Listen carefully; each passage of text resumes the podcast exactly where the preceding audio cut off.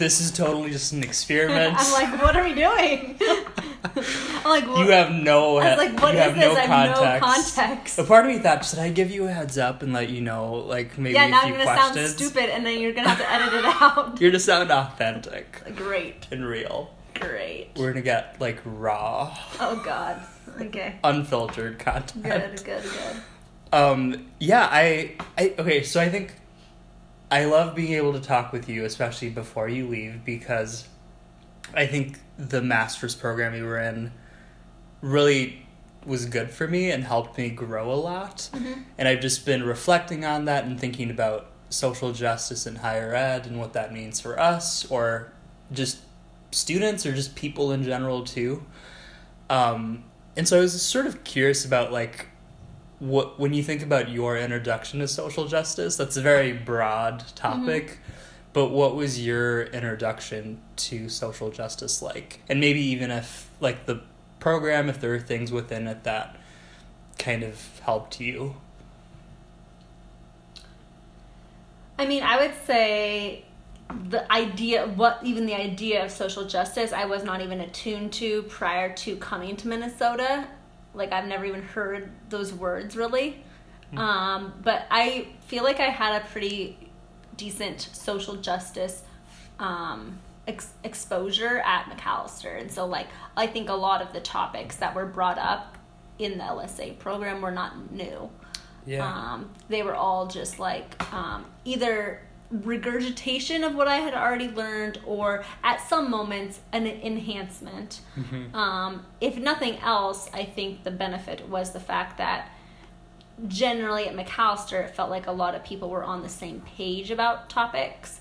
Whereas I don't think that was the case in the LSA program, or like people were at very different yeah. points in their You're looking at understanding. me. You're no, like no, I mean, like, yeah, everyone. No, everyone. And, like, also just, like, a larger age range. Yeah, Do Yeah. you know what I mean? Yeah.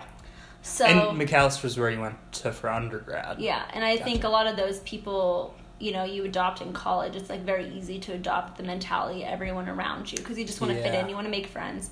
So you're e- you're easily kind of like swept up in whatever it is that people are passionate about there, and a lot of people there are passionate about social justice topics Mm-hmm. and like understanding things like that. And so I would say I definitely got a good introduction there. There's so much. I mean, it's an introdu I still think everyone is in an introductory Oh stage. yeah, yeah. So Like you never arrive. I think we're all like it's constantly evolving. I Yeah. think in becoming new. yeah. Um, I it's funny to think about. Am I we're recording? oh d- I Oh, should no, have that's mentioned. great. Yeah, I'm we're, like, cool. We're, We're, going. go- we're, going. going. We're, We're in this, and I can send it to you if we need to edit stuff out. Um, but I was thinking about with my undergrad, um, it was sort of the opposite, where there wasn't a lot of it. So I think for me, like the master's program was definitely newer for me, and then I, when I worked for the city of Minneapolis, that was newer as well. Um, and I'm curious though too, like with all of your experiences and learning about it, um, what has been your experience with social justice at your work and how that um, shows up? It's like I'm interviewing you for a job. yes, I have had this question now multiple times in the last few good months. practice. This No. is why I didn't give you the heads up. Yeah, no, I would say in general, you know, it's a lot of trainings that have very good intentions, um, but it really hits differently based on your the demo, racial demographic. Specifically, we're talking about um, social justice in the context of like race. Um, I think a lot of those trainings hit very differently based on um, the demographics of the students that you're bringing the training to. And so, like here in social justice, you know, student leaders training, that's like at the beginning of the year. Then there might be some like monthly one off things that are in within the context of social justice and them understanding things like, for example, um, toxic masculinity or. Person first language and like accessibility as a as a um, tenant of doing social justice work. So Mhm. those are kind of some one offs, but I think this uh, St. Thomas in general, you know, is mainly wanting to focus on race within social justice and like what is Um, where have there been instances of racial injustice and like how do these student leaders like identify that on their campus and work toward it? So i've seen a lot of trainings and then of course i've seen a lot of heard a lot of i should say feedback on those trainings um, good and bad. Um, and a lot of times i think you know the white students they are appreciative of it but then they feel somewhat attacked, right? You know, they're like, yeah, it's just like such new information, so it's uncomfortable, so they feel attacked. But then, um, like a lot of students of color, they are a sometimes they're just bored out of their minds sitting there through those trainings, but other times there are the trainers themselves um, say things that are like a microaggression or really do not hit right with Yeah. them. And so I think I've I mean I've seen those things happen too and it's not just like St. Thomas, right? That's like a lot of higher education and like ultimately that comes down to the fact that it's like um I, I, I think I lately I've been seeing a lot of funny funny things about like uh, it's all these institutions, you know, posting things about George Floyd's murder and being like, Yeah. "Yes, Black Lives Matter," and then it's like they're like, "We con we condemn racism," blah blah blah, and and I love all these tweets of people being like, "You are in like like you You're are part of it. like you're Yeah. a part of you are You're institutional perpetuating this. racism like like you are what we're fighting against." yeah, So it's just like remind schools needing to remind themselves of that and like what does it mean to break it down. So I don't know. Like Right. I I think a lot of social justice trainings are beneficial. And I actually had a very good conversation with a student yesterday, uh, a black student, who said that uh, they think the most impactful training that was that they had this year was led by um, a white woman. Huh. Um, and that's very rare that an institution, you know, will hire someone to do a diversity training that is white. yeah, That's not actually that common. You know, they Huh. they think that like, oh, we'll get someone who has experience with these topics or is comfortable talking about these things, which generally then the burden yeah. falls on. I feel like that's color. not the photo op you want. a white woman Teaching leading yourself- a yeah. diversity training and the photos posted of that. Yeah, and this student that I talked to said, you know, actually, I think it was the first time that a lot of like white students listened. So although it wasn't ideal, like this Yeah. woman, you know, didn't share a lot of those like um, uh, background with, you know, some of the people of color in the room and had never actually experienced a lot of the um, oppression that many of those students had, students of color had. Uh, the white students who were in the room who most needed to hear the message were a bit more willing to listen Yeah. to it. And that student also said, I felt like that was a more intersectional approach to looking at um, social justice because that woman also, that came, also identified as queer. And so then it Yeah. was able there that the speaker was able to speak to that a little bit and how their identity as like a queer woman how that shapes how they see things. Whereas this student said when um, black people come to speak on social justice they're always just harping on the fact that they're black. And so students sometimes just think it's like white students think like oh it's just them getting all sad and angry again like oh or maybe the it's not angry for black them. person Mm-hmm. Like they're not able to relate to it. And I, I, I think yeah, like because when I hear that, I would think that students of color, and I think in my own experiences, it's sort of a feeling of like, oh, this feels redundant. Like, tell me something new because oftentimes those topics are really helpful for white students who oftentimes don't know that they're white or don't know that they have a racial identity. Um, and I'm curious, like you mentioned a little bit of like uh, maybe anxiety or like feeling attacked. White students can feel that way. Um, we're gonna get personal. That's okay with you.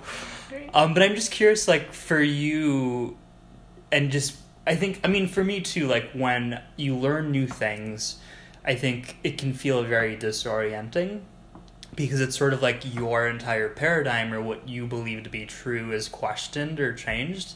I'm curious for you, like, did you ever have a moment or a time when you felt like your understanding of the world was beginning to expand, or you felt like your belief system felt like, oh, like there's more to this than I had first thought about?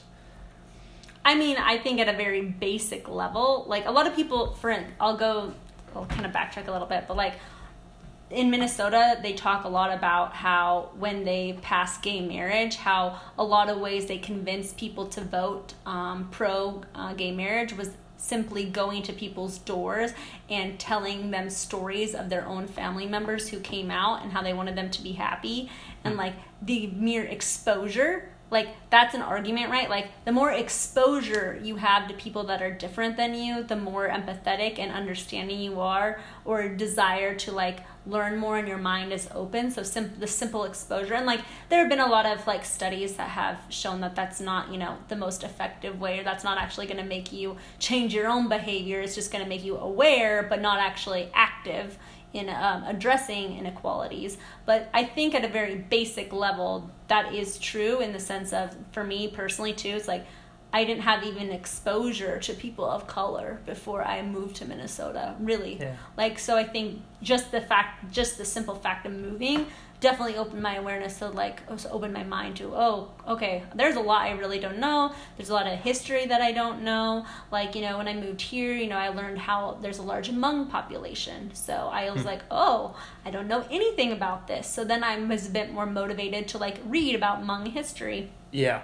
Things like that. But it, it sounds like there wasn't anxiety or there wasn't like well i mean there's always you always have anxiety of saying the wrong thing. Yeah. Um and i think like you initially i mean that's with everything. Like i never heard the idea of introducing yourself with pronouns until like i went to college. And so i would use the wrong pronouns on person on someone and i would say like use uh, she her when they preferred they them whatever. And then at the beginning you know you're all like apologetic and you're like oh my gosh i'm so sorry i didn't mean to say that. And you go on this long tangent and you like waste the space and you make it about yourself. Yeah. and then you make it feel like they have to um, calm you down and consult yeah, you, you, and then you gradually learn. Oh, okay, that's not productive or helpful. All I, the best I can do is just say, correct yourself, say sorry, and just correct yourself, and keep the conversation going. So, there are just so many examples of like, yes, you do have anxiety up front, but like. Yeah. As long as you are surrounding yourself with people who are like supporting you in your like quest to um, understand these things, then I think yeah. you're in a good position. However, if you're not in a position where there people are willing to like work with you on that, like then I don't think you can, you know, make many many moves toward progress because yeah. people are just kind of dismissing you. And so that that that in itself is one of my arguments of why you never should like unless it's like extremely hateful to the point that it's like towing um, on your mental health, you should not be deleting Facebook content. Like people huh. on Facebook that don't agree with you. Like I because I think that I just unfollowed a bunch of people. Did you? So say more about that. Did you really? yeah. Okay. Yeah. Just I, these past few weeks, it's just like I don't I don't need this. Like I just. And I think it it I think like I totally respect people who decide to because I think there's a lot of like personal things like it's like say it's someone that like they've tried to have a conversation with and they've yeah. tried and that person just simply does not want to engage they you know i sometimes i, I think for me it, it, did become a mental health yeah, thing then, too then yeah but you're i mean you're suggesting don't be in your own silo yeah. like yeah. constantly have people there's no point of you posting things on facebook about racial justice or whatever if everyone else is posting about the same thing. Right. Like either you know it's the whole. Or if you know, it's you're in an echo who, chamber. who view it in your way, who are only looking right. at it, not other people. Right.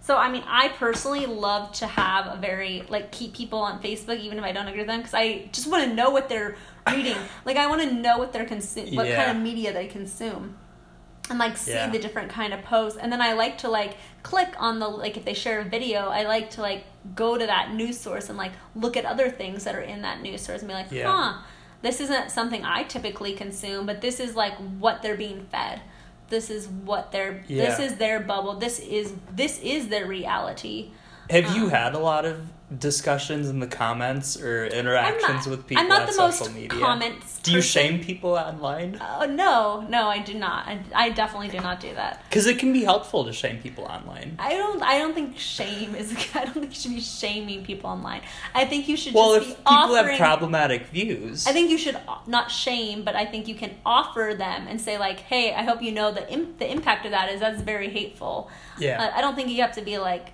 how dare you, blah blah. Like I don't know. You have you have to use Well, the right tone. it depends on how you do the shaming. But I was talking with a friend the other day, and it was something to the idea of like shaming people who hold on to outdated and unhelpful views that are not inclusive. That can actually challenge them enough to start thinking differently. Because okay. if they're if they're not shamed, they're gonna double down on weird views. and this is new for me Okay, too. Like I can the word that. shame. Yeah. I think it's how you do it too. Like like. So yeah, maybe know, not I- I see what you're yelling. No, I see what you're saying. I see what you're saying. It's not for me, but I've heard that this is something that people can do. I I see it a lot right now, and honestly, at this point, I think it's so comical. And I every time I see this and I'll describe it, I am just like laughing so hard, like actually laughing.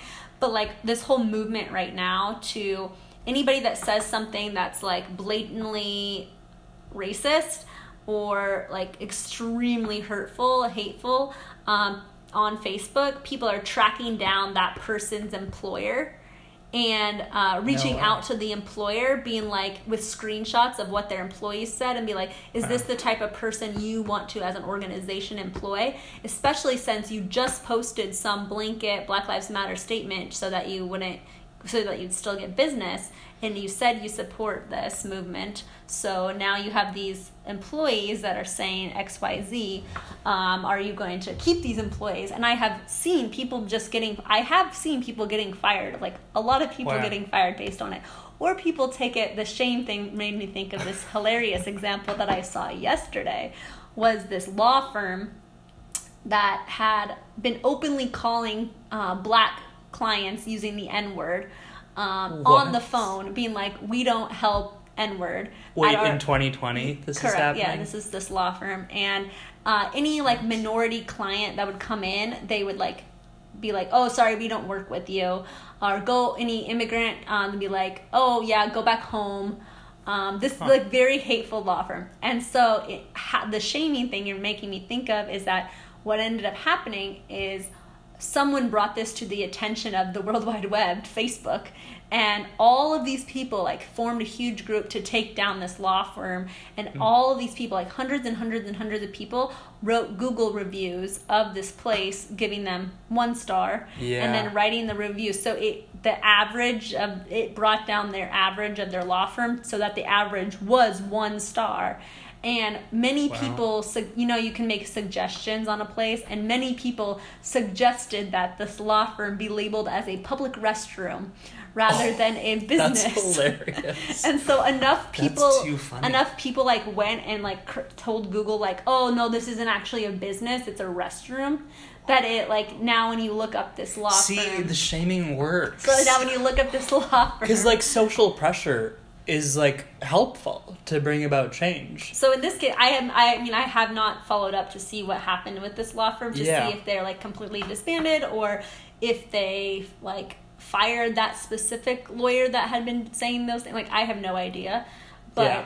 I mean that would be important to look into, but I think that's an example of Well, kind of what you're getting at. Yeah, like when it's when people like when their views are so like I mean some of it too is the silo that you're talking about. Um, and when it's not inclusive, like a part of expanding that is to challenge people and to label businesses as restrooms on Google. and that can be helpful, I guess.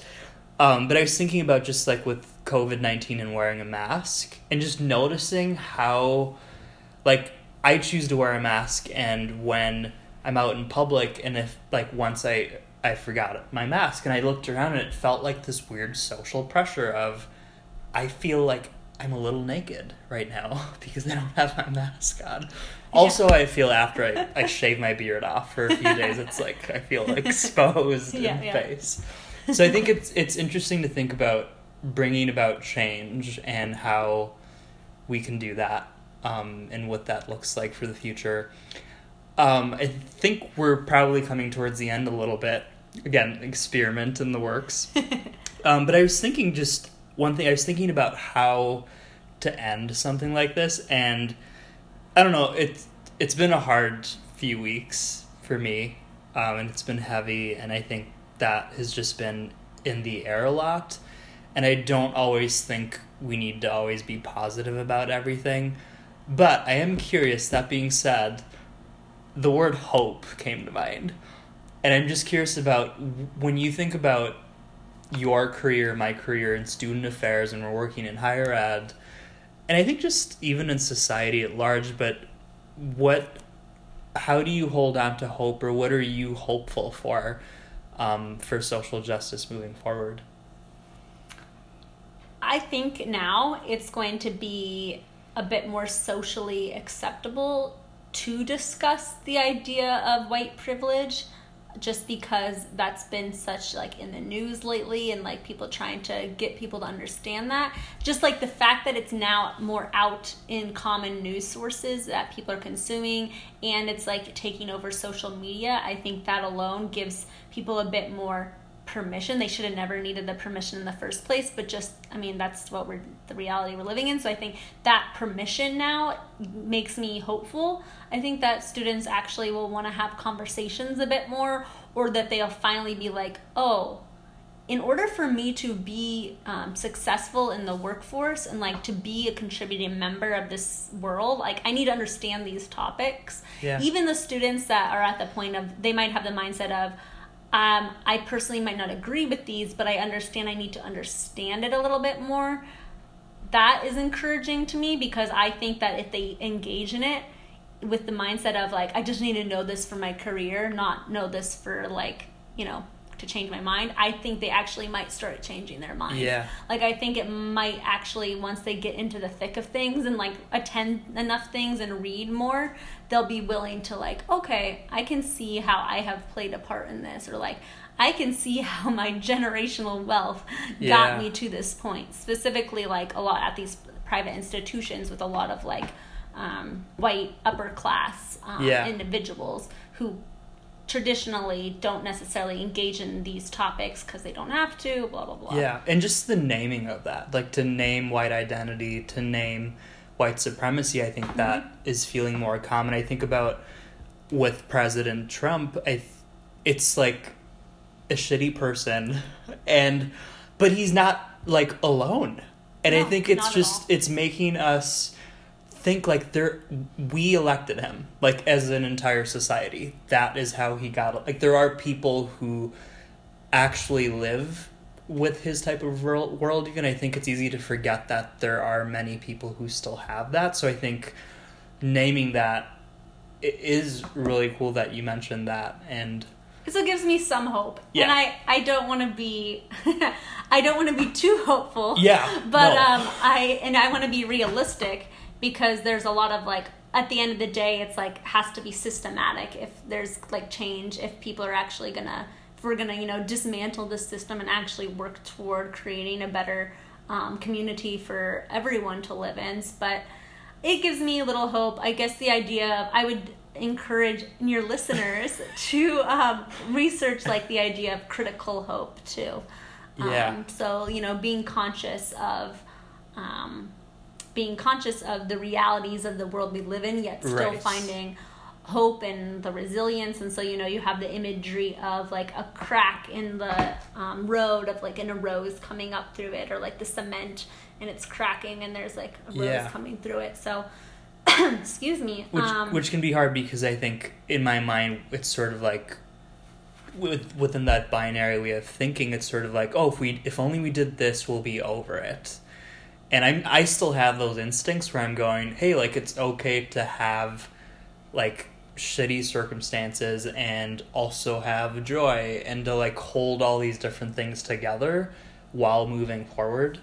Um, so I think I've had to just fight my own instincts with like expecting some sort of band-aid solution and just going no like this is a slow crockpot process and it Yeah. takes time No, yeah, and that's one one other thing that's just been on my mind a bit too is that yet like coming into this since you're asking about like higher ed and like as we go into the next semester i think um, students are expecting now you know they're expecting this to be talked about but i also want to acknowledge the fact that students of color and primarily black students in the context of just like george floyd and that kind of you know sparking um, more national protestings happen protests happening is that a lot of these black students are now seeing these white students who are starting to get it or like wanting to learn and like they're angry. A lot of them are angry because it's like how are you just seeing this? And i think or like how have you not like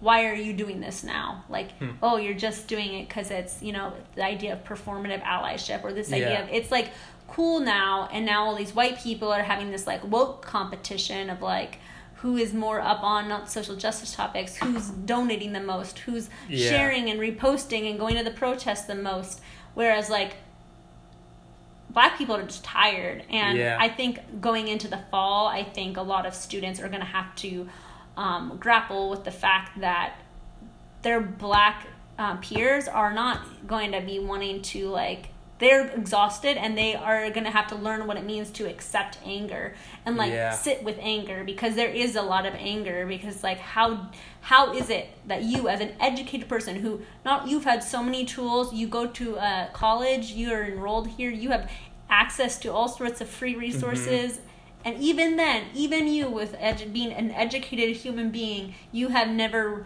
taken the time to mm-hmm. realize the suffering and the It reminds me of that song. It's too late to apologize. it's too late to apologize yes yes that's so true Sierra, this was fantastic. Yes. Thanks so much for being on my debut, my debut Love episode.